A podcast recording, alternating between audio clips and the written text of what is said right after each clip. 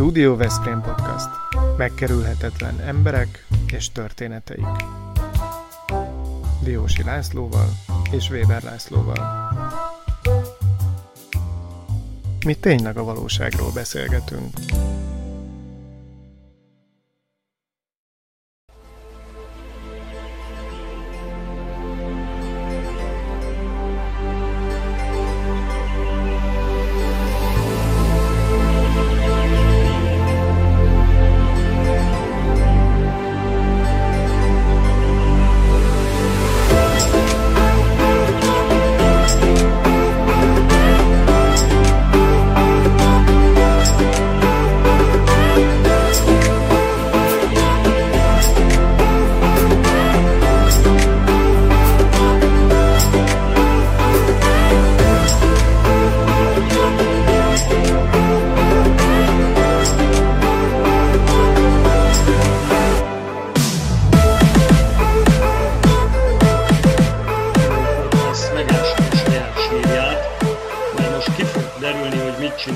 Nagyon rosszul, hogyan eh, kellene változtatnunk a műsorunkon, hogyan kellene kérdeznünk, hol kellene megjelennünk ahhoz, hogy sokkal hallgatottabbak legyünk, mert hogy most egy eh, közösségi média szakértővel, Klaus Melindával fogunk beszélgetni, aki biztosan nagyon kritikusan fogja szemlélni azt, ami itt történik. Hogy kérünk is, Melinda, hogy nem feltétlenül kell a hallgatókkal megosztani majd, hogy mi mit csináltunk nagyon rosszul, hanem majd a végén mondd el, légy szíves, hogy hogyan változtassuk. No, tehát Melinda a vendégünk, aki kilenc különböző közösségi média könyvet jelentetett már meg, valóban igazi olyan szakértő, aki egyetemen is oktat, számos díjnak a birtokosa, és a szakmai reputációja nem kicsi ebben a világban. És hát nem mellékesen Veszprémi, és mi azokat hívjuk műsorba alapvetően, akik a városunkban vagy térségünkben végeztek, végeznek olyasfajta tevékenységet, amely különlegesen izgalmas és érdekes lehet. Tehát mi nem szeretnénk bekerülni a közösségi média botrány könyvébe, hanem inkább, vagy annak a folytatásába, hanem inkább a közösségi média nagy könyvébe majd egyszer valamikor.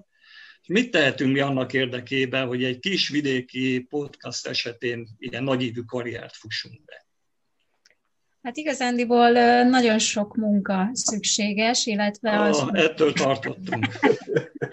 Ezt a részét nem lehet megúszni, hogy jó minőségű alapanyagokat szolgáltassunk az éternek, ugyanis hiába van megfelelő nyersanyagunk, és mondjuk rá is hirdetnénk, mert mondjuk van is büdzsénk hozzá, egész egyszerűen, hogyha az emberek nem díjazzák az adott tartalmat, akkor csak drágább lesz a hirdetési egységköltségünk, tehát teszem azt az egyik cég az 10 ezer forintból 10 ezer ember tud elérni jó tartalommal, a másik meg csak százat, mert nem reagálnak rá megfelelően az emberek.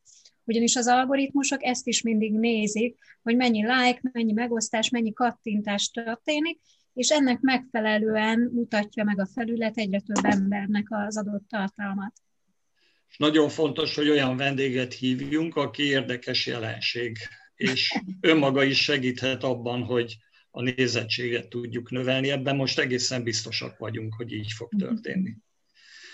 No, tehát te Veszprémből uh, indultál, ugye, és valamikor az Indexnél uh, dolgoztál, a Veszprémi Indexnél, uh-huh és valahol, valahogy akkor tájt kezdted bontogatni a szárnyaid itt a közösségi média világában, hogyha jól emlékszem.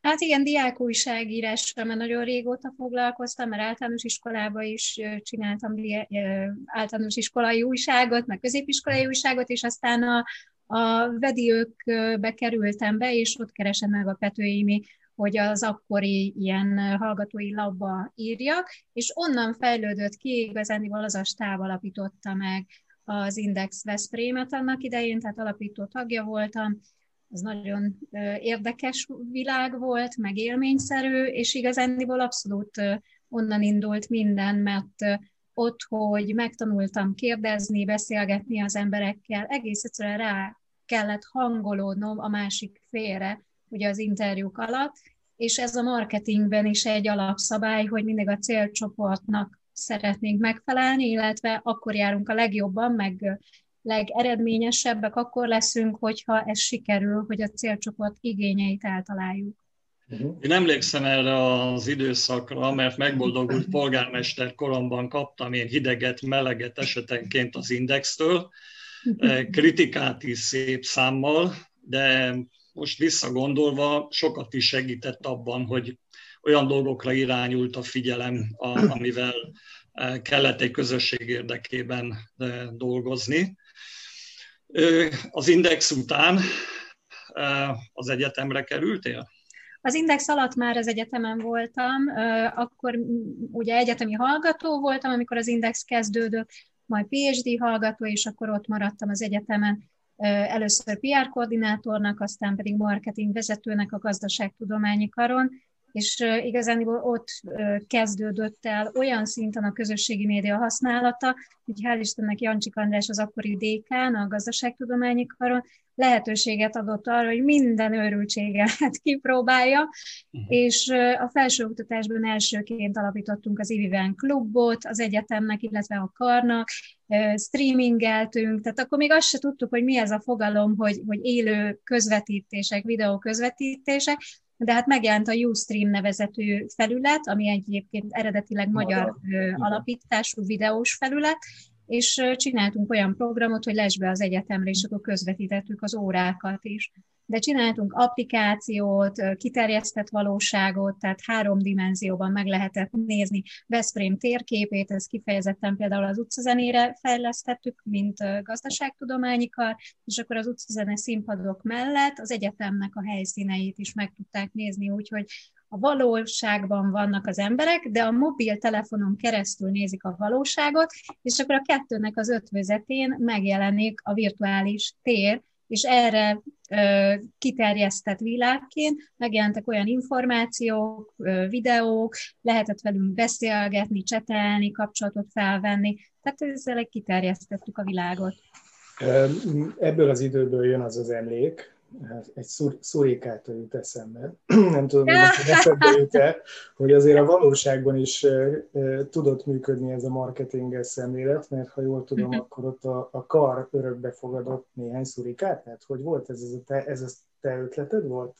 Igen, igen, én nagyon szerettem az ilyen társadalmi felelősségvállalás projekteket, mindig is régebben is, amikor egyesületem volt, illetve amikor bármilyen szervezetben benne voltam, akkor, akkor valahogy szerettem volna a közösségnek visszaadni, és egyébként most is, amikor vállalkozó vagyok, most is nagyon sok ilyen projektet csinálok, Uh, és a szurikátás kampány az kifejezetten közösségépítési céllal is jött létre, hogy a hallgatókat is bevonjuk jobban, a, a felelősségvállalásba, és kampány, kampány szinten gondolkodtunk, tehát a szorikátáknak csináltunk matricát, választási kampányt, tehát hogy valami egész rendszert alkottunk erre, és 50 Ez és 100 a univerzum volt tulajdonképpen, a univerzumot hoztatok létre. Igen. Abszolút. És 50 és 100 forintokból, hú, most nem emlékszem, hogy mennyi, de valami nagy, nagy összeget tudtunk adni az állatkertnek. Tehát, hogy kis összegekből, rengeteg adományból jött ez az egész. Uh-huh. Laci nagyon volt, török Laci nagyon boldog volt. Ez, ez, igen, ez igen. Oké. okay. Viszont van egy másik kérdés is, még itt az egyetemi élet kapcsán. Én találtam most, ahogy néztem a, a, a netet, találtam uh-huh. egy tudományos közleményt, ami a te neved alatt fut. És mondod, hogy PhD hallgató voltál, de végül nem az akadémiai pálya lett a tiéd. Vagy lehet, hogy még lesz ilyen irány is? Hogy néz ez Az internet nem felejt. Milyen tudományos közleményt találtál? Kérlek szépen, az, a címe így szól, hogy az intellektuális tőke, mint kihasználatlan le- lehetőség. És nekem az mhm. jutott eszembe, hogy te meg kihasználtad, és azért nem maradtál az egyetemen? hát igazándiból nagyon érdekes, mert én csak az utamon voltam, és jártam, és megjelentek olyan piaci szereplők, akik ezt a szaktudást igényelték, és egyre többen. És akkor elérkezett az a döntési lehetőség, és az a pillanat, hogy maradok bent a közalkalmazotti szférába, vagy kimegyek vállalkozónak, és aztán ez utóbbit választottam igazándiból de az egyetemi lét, meg az egyetemi tanítás még most is benne van, mert most a Metropolitan Egyetemen, illetve a Corvinus Egyetemen vannak óráim, illetve hát amikor meghívnak más egyetemekre, akkor szívesen megyek óraadónak. Tehát, hogy az a vonal megmaradt, csak egész egyszerűen egy picit most a rangsor alakult át. Uh-huh. És a doktoridat meg is csináltad aztán végül? Hát ez egy nagyon érdekes kérdés, mert a doktorimat megírtam, tehát megvan a, az abszolutórium, megvan a, a diszertáció, megvan angol nyelvűen a diszertáció, megvolt az összes publikáció, és papíron van róla, hogy a doktori iskola szerint informatikáról írtam a diszertációmat, nem marketingről, ugyanis annyira korán írtam ezt, hogy hát őszintén szóval olyan dolgokról írtam, most egy szót mondok csak, hogy iframe-es keretrendszer, ami már egy programozási nyelv, csak mi a marketingben ezt használtuk. Tehát, hogy valahol az informatika és a marketing ötvözése volt akkoriban a közösségi média, és hát erre hivatkozva elutasították a diszertációmat, Hát ami először így egy kicsit rosszul esett őszintén szólva, mert mondom, hát ezzel foglalkozom, tehát hogy, hogy még nem is volt neve ennek a szakmának, hát be lehet suvasztani informatikának, de hát ez marketing, meg hát abszolút a célcsoportról, meg az eladásról, értékesítésről szól, tehát a végeredménye abszolút marketing. De mindegy, mert a diszertációmból írtam meg egyébként az első könyvemet 2009-ben, Facebook, YouTube, Wikipedia és társaik, és hogyha akkor nem utasítják el a diszertációmat, akkor az a könyv biztos, hogy nem születik meg, és én nagy valószínűséggel nem megyek ki a piaci érába. Tehát így utólag visszanézve eszméletlenül hálás vagyok, hogy így történt. De ez pótolható még, esetleg előfordulhat, hogy a Igen. pályafutásod során elkészül a végső doktori disszertáció. Igen, mert azért, mert azért hogy néz neki az, hogy egy DJ az úgy tevékenykedik a pult mögött, hogy nincsen doktoria? Hát azért hát de most már a DJ-nek nem kell szakmai vizsgát tenni. nem? Bárki, bárki lehet? Hát bárki lehet, igen. Igen, mi a Lacival arról beszélgettünk, hogy, hogy ez a DJ karakter, vagy ez a, ez a szerepkör, legalábbis a mi hallgatóink körében, hogy látjuk, hogy kik hallgatnak minket, valószínűleg ilyen Bétót László, a klasszikus diszkó, diszkó éra, mhm. és tudjuk, hogy nem erről van szó. Hát ránézünk a monitorra, és látjuk, hogy ez egy egészen másik világ, hogy ezt te hogy látod, hogy a DJ az ma, ma inkább egy zenész, mikor ebben mondjuk egy ilyen prezentáló szereplő volt? Te magadról is úgy beszélsz, hogy zenélek. Mert hogy azért meg kell magyarázni, hogy Melinda Selector MK néven foglalkozik DJ-kedéssel, ami egy kicsit szokatlan persze az eddigi beszélgetéshez kapcsolódó tudományos ügyletekhez, de tényleg kíváncsiak vagyunk, hogy ez a kettő, ez a két arcúság, ez hogyan jön így össze. Én mindig azt szoktam mondani, hogy az embernek van egy munkája, meg van egy hobbija és ezek nem mindig vannak fedésben, és nekem a munkám ugye a közösségi média, a hobbim meg a DJ-skedés, és egyébként az az érdekes, hogy, hogy én marketinges DJ-nek tartom magam, mert amikor buliban zenélek, akkor mindig pásztázom a tömeget, hogy most milyen célcsoport jelent meg, és akkor nekik való zenét szolgáltatok, hogy ugye minél inkább hangulat legyen, táncoljanak, jól érezzék magukat. De az csak úgy ránézéssel meg lehet állapítani, hogy milyen a társaság összejövetele, intelligenciája, honnan jöttek, milyen zenét szeretnének, vagy a kor diktálja ezt esetleg?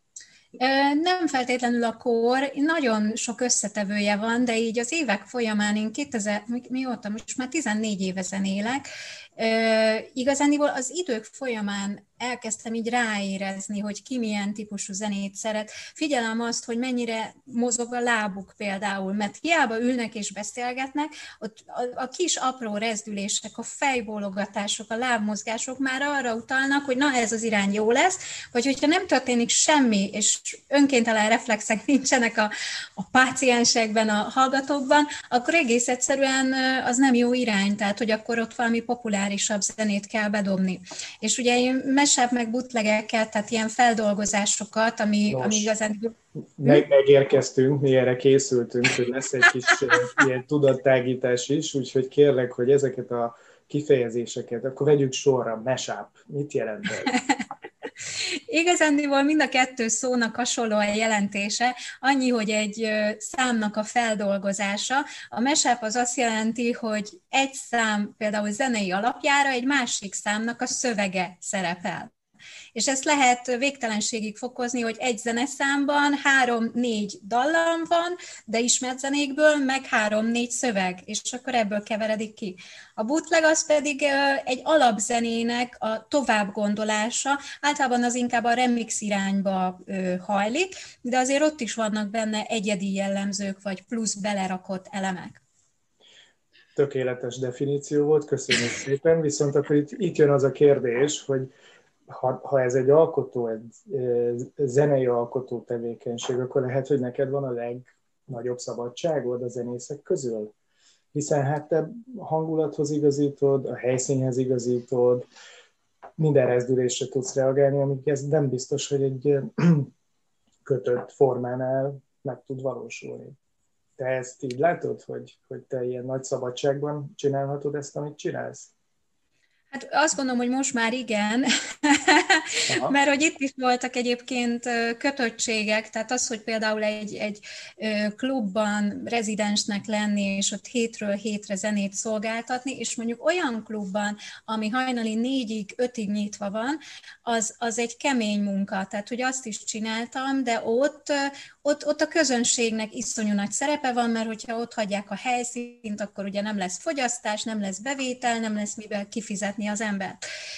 Egy olyan klubban, például Pesten volt egy olyan hely, már megszűnt, tehát azért merem mondani a nevét, mert már nem reklámnak minősül, egy lokál nevű hely, ami kifejezetten swing zenét játszott, az pedig kifejezetten ugye erre specializálódott. És ott egy picit úgymond szabadabb volt, de ugyanakkor meg nehezebb is, mert hogy egész este hat órán keresztül ugyanabból a műfajból játszani azért unalmas. Tehát, hogy, hogy megtalálni azt az egyensúlyt, hogy a közönségnek is jó legyen, egy picit névművelő is legyen, hogy hoz be új uh-huh. tartalmakat, új irányokat, meg neked is jó legyen, hogy ne így rak föl a lemezeket, meg a számokat a harmadik, negyedik fellépés után, vagy a harmadik, negyedik óra után, tehát, hogy ezt kell ötvözni.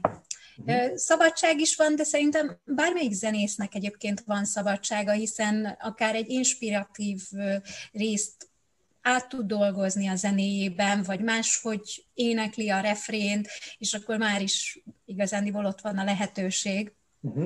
De ha már zene, akkor tánc is, tehát te is erről beszéltél, hogy hogy mozognak az emberek, és amikor te kevered a, a zenéket, akkor tulajdonképpen egyrészt te mozgatod őket, másrészt te is mozogsz. Én, uh-huh. én láttalak már a pult mögött, uh-huh. tulajdonképpen te is táncolsz, és a kérdés az az, hogy egyébként a pulton kívül is táncolsz-e? Persze, hajjaj! Na, Mhm. Hát én nagyon szeretek táncolni, de nem, nem tudok, tehát már nem tanultam táncolni, csak igazándiból, ugye Veszprémben azért elég sok jó klub volt, meg működött, és akkor én ott, ott szoktam járni koncertekre is, és akkor utána ugye a DJ-ket is hallgattam, és akkor buliztunk uh-huh. persze. Viszont ha, ha Jamaika, akkor neked itt ez saját élményként is megvan már? Nem, nem, sajnos nem voltam Jamaikában nem?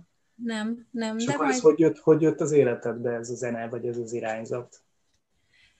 Hát ugye az Index Veszprémnél nagyon sok interjút készítettem, és alapvetően a kultvonal meg a zenei irány volt nálam, és nagyon sok zenekarral beszélgettem, és akkoriban volt egy pécsi zenekar a, a Zagastik, illetve ami még most is létezik a Pannonia All Ska Orchestra, és velük nagyon-nagyon sokat beszélgettem, és, és ahogy meséltek történeteket, ahogy elmesélték azt, hogy, hogy mit jelent az, hogy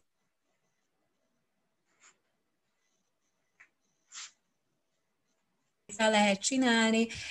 Nagyon-nagyon megtetszett ez az ideológiája. És én eredetileg nem is gondoltam, hogy, hogy valaki táncolni fog a zenémre, mert annak idején a, a Grand Canyonban, a Veszprémben hát lekéreckedtem, és akkor a Pépi, ugye a tulajdonos mondta, hogy, hogy persze, gyere, hát, és akkor mutogattam a zenéket. Tehát én azért mentem lezenélni, hogy ezt a kultúrát így mutassam, hogy, hogy volt olyan, hogy skinhead regi, meg ugye a Bob Marley előtt volt olyan, hogy Max Romeo, és egy csomó dalt például ő írt, milyen dancehall zenék vannak, amik egyébként most már a rádióban is benne vannak, tehát hogy mi, mi ez a kultúra. Aztán elkezdtek valahogy rá táncolni, és onnan jött meg a felelősség, hogy te úristen, akkor meg kéne tanulnom keverni is. Uh-huh. Melinda, te rengeteg díjat nyertél el a DJ tevékenységeddel kapcsolatban és úgy felötlött bennem, hogy hát ezt hogy a csodába lehet igazándiból mérni? Mi a fokmérője annak, hogy ezt ki milyen szinten műveli? Hogy látod ezt a dolgot?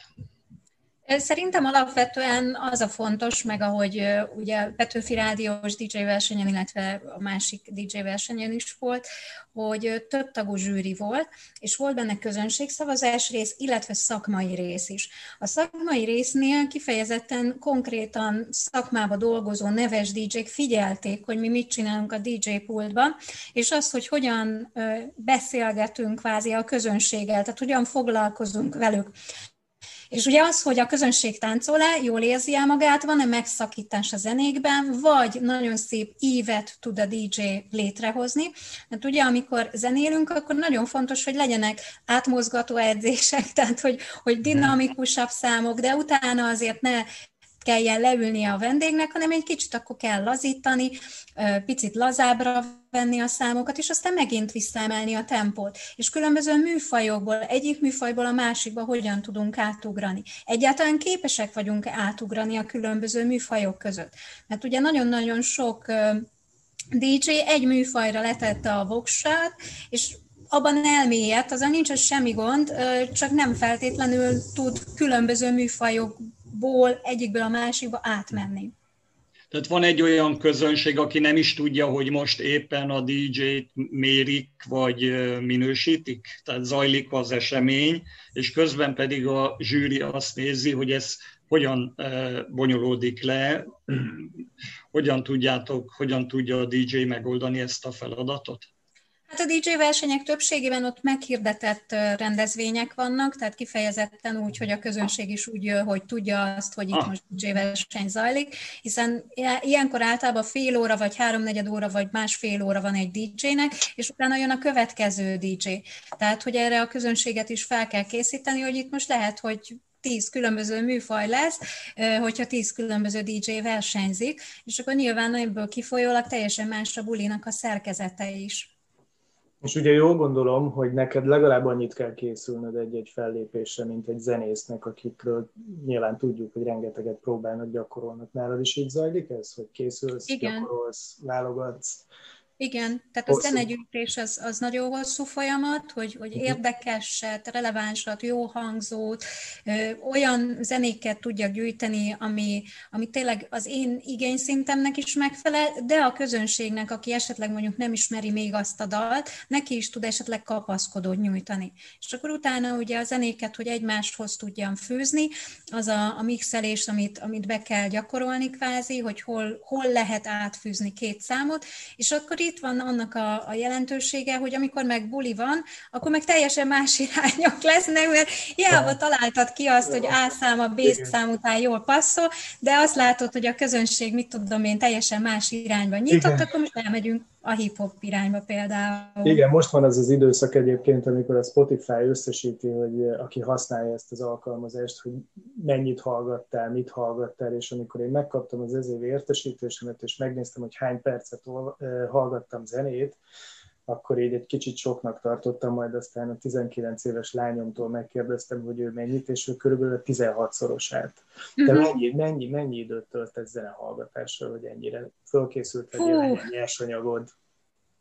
Hát így őszintén szóval nem tudom, meg ezt nem, nem mérem, mert az online térben is eleget vagyok, és Aha. akkor inkább jobb nem, nem nézni ezek, ezeket az időt. Én mindig azt nézem, hogy, hogy ha kell, tehát hogyha valahova fellépek, az legyen lehetőség szerint maximálisan kihozva. És akkor nem az idő függvényében, hanem az, hogy az eredmény meglegyen. Inkább, Na, hát, inkább. Ha, ha, ha eredménynél járunk, nekem van egy, készülten egy olyan kérdés, ez megint egy kicsit marketing kérdés lesz, és ugye a Lacival mi elhatároztunk, hogy ebben a műsorban nem fogunk politizálni, ez sem lesz olyan jellegű, viszont látjuk, hogy a közösségi médiának egyre fontosabb szerepe van, mint politika befolyásoló tényező, vagy egy olyan eszköz, amit használnak, hogyha ha esetleg téged valaki megkeresne Veszprémből, vagy bárhonnan, és azt mondaná, hogy építsd föl egy reális alternatívaként, választható alternatívaként, politikusként, ez működik a közösségi médián keresztül, és ha igen, akkor mennyi idő kell hozzá, mennyi pénz kell hozzá? Megy ez? Persze, személyes márkaépítést szoktunk csinálni, tehát hogy, hogy nem elrugaszkodott ötlet. Meg lehet, mind, tehát hogy fel lehet építeni kvázi mindenkit, hogyha vannak hozzá tényleg nyersanyagok. Tehát, hogy itt ez a fontos, hogy jó minőségű fényképek, videók, tartalmak legyenek, amiből tudunk dolgozni. És meg kell nézni, hogy mi a cél, tehát hova akarunk eljutni, de mondjuk egy zenész esetében is ugyanazok az eszközök ugyanazok, meg egy márka, egy termék esetében is ugyanazok az eszközök vannak, mert mindig van egy cél, van egy célcsoport, és van egy alapanyag, amiből kell dolgozni. Itt, itt mindig attól függ, hogy, hogy ez mennyire mennyire egyezik a célcsoport a, a nyers, tehát a készen lévő nyersanyagokkal. Tehát mennyire lettek ráhangolva, vagy esetleg kell leigazítani arculatilag, dizájnilag az adott személyen, adott márkán, adott branden. Uh-huh.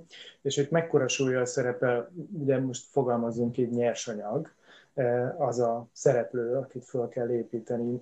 Tulajdonképpen ennek nő a súlya, vagy csökken, mondjuk az elmúlt 15-20-30 évet nézve, hogy az az adott személy, az az adott szereplő, mint emberi minőség, vagy mint képességek együttese, az, az, az számít? Egyre inkább, vagy egyre kevésbé számít, hogy ki az, mi az? Hát most marketingesként meghazudtolnám magamat, hogyha azt mondanám, hogy, hogy számít, mert sajnos nem, szám, nem feltétlenül számít, inkább azt mondom, mert hogy a csomagolás dönti el mindig, hogy a mhm. termék eladható, vagy a szolgáltatás eladható, vagy nem. Uh-huh. Tehát, hogy rossz terméket is el lehet adni, hogyha ha ügyes marketing technikákat alkalmaznak, hát én ilyeneket nem szoktam vállalni. Tehát hál' Istennek azt megtehetem, hogy, hogy döntök, hogy, hogy kiket segítek, miket segítek, milyen termékeket, szolgáltatásokat népszerűsítek. Azért én ragaszkodnék még egy kicsit e, e, ehhez a kérdéshez, annyiban legalábbis, hogy számszerűsítsük. Ha mondjuk valaki egy ilyen személyes brandet akar építeni, és most mindegy is, hogy sportolóként, politikusként, művészként, akárhogyan, erre mennyi időt kell, és mennyi pénzt kell fordítani. Ez megfogható így? Ha mondjuk ilyen headliner akar lenni az adott szénában, tehát az adott területen, az adott műfajban vagy ez nem ezt, ezt nagyon nem lehet megfogni, mert időszaktól is függ, hogy mikor akarja elindítani az adott kampányt. Például mondok egy egyszerű példát, karácsonyi időszakban négyszer ötszörös árak vannak hirdetés technikailag. És a karácsonyi időszak az már októberben elkezdődik, tehát hogyha valaki ilyenkor akar indítani, hát ezt inkább át meg szoktam beszélni, hogy akkor legyen december vége, tehát két ünnep közötti időszak a sokkal jobb időszak. Fontos az, hogy milyen célcsoport csoporthoz akar szólni, mert teljesen másfajta eszközök kellenek egy fiatal generációhoz, egy 30-50 év közöttihez, és egy 50 év felettihez. Tehát, és ugye ettől függően változnak az árak is, mert hogyha például 50 fölötti generációt akarunk megszólítani, akkor abból nem lehet kihagyni a, a print médiát, és akkor a büdzsének a jelentős részét a print média fogja elvinni. Tehát a, az online térben, mivel minden mérhető és elemezhető, itt egy nap után már meg lehet mondani azt, hogy jó ez irány, érdemes-e folytatni, vagy esetleg kellenek finom hangolások, más szöveget beletenni, máshogy csomagolni az adott dolgot, és akkor abból lehet tovább menni. Uh-huh. És te mennyit tudsz ezen az online téren kívül lenni, mert hát a munkád és a hobbid is oda köt. Hogyan, hogyan tudod rekreálni magadat való világon belül? Hát ugye a koronavíruson túl, vagy innen, igazándiból, amikor ugye tudunk menni, akkor én nagyon szeretek koncertekre menni, színházba, tehát abszolút komoly zenei koncerteket is szeretek, hál' Istennek ilyen irányokból is vannak ügyfeleink, tehát hogy ez ilyen túlin van árukapcsolás, meg hát nyilván a wellness az azért egy örök jó téma, és az is egy hálás. Uh-huh. És Veszprémbe jársz azért vissza, ugye? Persze, persze, havonta egyszer biztos, hogy Veszprémben vagyok, általában egy-két hetet is, tehát hogy nyári időszakban meg, meg szinte végig, mert ugye ott a sok fesztivál miatt meg ott vagyok. A Veszprémi ünnepi játékokat segített, ha jól tudom ebben. Hajdanán, igen, né- négy évig csinál, azt hiszem négy vagy öt évig csináltam. Né- három díjat kaptunk a Marketing Szövetségtől, a Rosé Riesling Jazz napokra, egyet, a Veszprém Festre pedig kettőt annak idején. Fontos kérdés még, Melinda, bocsánat, Laci, csak ezt, ezt mindenképpen nem akarjuk, nem akarom elengedni ezt a kérdést. A közösségi média világa, illetve ez a, ez a, ez a, ez a marketing irány, amiről beszéltünk. Ugye azt látjuk, hogy ez, ez tulajdonképpen mindenki életében jelen van már de mint minden, ennek is majd egyszer csak vége lesz. Te látod-e azt, hogy ez hogyan fog átalakulni, mivé fog átalakulni, illetve mikorra várható, hogy ebben történjen egy olyan fajta változás, mint, mint amit egyébként a megjelenésükkor tapasztalhattunk. Azt gondolom, hogy technikailag nyilván lesz változás, de, de megszűnéséről szerintem nem beszélhetünk, hiszen akkora adat és információ halmazról beszélünk, ami már hatalmi státusz quo, tehát nem is tudom, Svédországban, vagy valahol az északi államok közül valamelyik konkrétan nagykövetséget hozott létre a szilikonvölgyi tech cégekkel kapcsolatban, mert felismerték azt, hogy muszáj egyszerűen velük egyeztetni, beszélni, hogy előrébb legyenek és, és tudják képviselni megfelelően az országokat. És ugye most az Európai Unió szabályozásával abszolút látjuk azt, hogy hogy igyekeznek kordában tartani akár a Facebook, akár a Google-nek a szabályait, de például most is december 16-ával a Messengerre olyan hatások jöttek, olyan szabályozások, amivel technikailag rengeteg eszközt most kikapcsoltak, miközben tudtuk eddig ezt használni. Vagy egy nagyon egyszerű példát mondok, hogy Például zenei versenyeken, nem DJ versenyeken, hanem más versenyeken régebben meg tudtam azt csinálni, hogy kifejezetten a zsűri tagokra is ráhirdettünk az adott zenész érdekében. Most már technikailag ezt nem lehet. Akkoriban lehetett, jó, megvoltak hozzá az eszközök egyébként, de legálisan lehetett, mert be lehetett állítani ezt. Aztán idővel rájöttek, hogy hát ez adatvédelmileg mekkora nagy fegyver és veszélyesség, hát persze, én meg azért vagyok marketinges, hogy a kiskapu alapokat lássam és használjam. Uh-huh. Tehát, hogy ez egy, ez egy nagyon érdekes helyzet, hogy ide-oda tologatjuk a biztonság és a, a gyors információközlésnek a, a lényegét, mert ami biztonságos, az nem feltétlenül felhasználóbarát, és oda-vissza. De biztos, hogy, hogy marad a közösségi média, és én azt gondolom, hogy, hogy a Facebook támadások, vagy bármi ellenére, biztos, hogy a Facebookból egy újabb közösségi média felület, ha ne adj Isten a Facebookot be is kell zárni, vagy átalakul, biztos, hogy alakulni fog, hiszen ott annyi szaktudás van már az évek felgyülemlése alatt, hogy, hogy következő közösségi média felületet is meg fogják tudni csinálni gyönyörűen.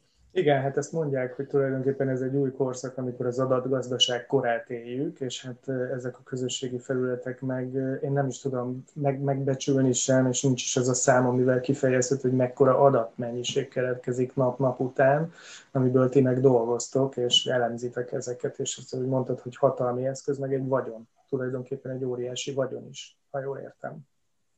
Hát így van. Tehát az, hogy, hogy az adatok elemzésével ugye meg lehet jósolni a jövőt. Tehát, hogy egész egyszerűen az, hogy bekövetkezik az influenza szezon, az abszolút előre jelezhető a Google trendelemzése által, mert hogy az, hogy milyen gyógyszerekre keresünk rá, az, hogy lázas a gyerekem is a lázát hogyan kell csillapítani, az előre jelzi. Tehát, hogy ami már a múltban megtörtént, azok mind-mind adatelemek, és minél többször ismétlődik egy esemény, annál nagyobb valószínűséggel lehet előre jelezni.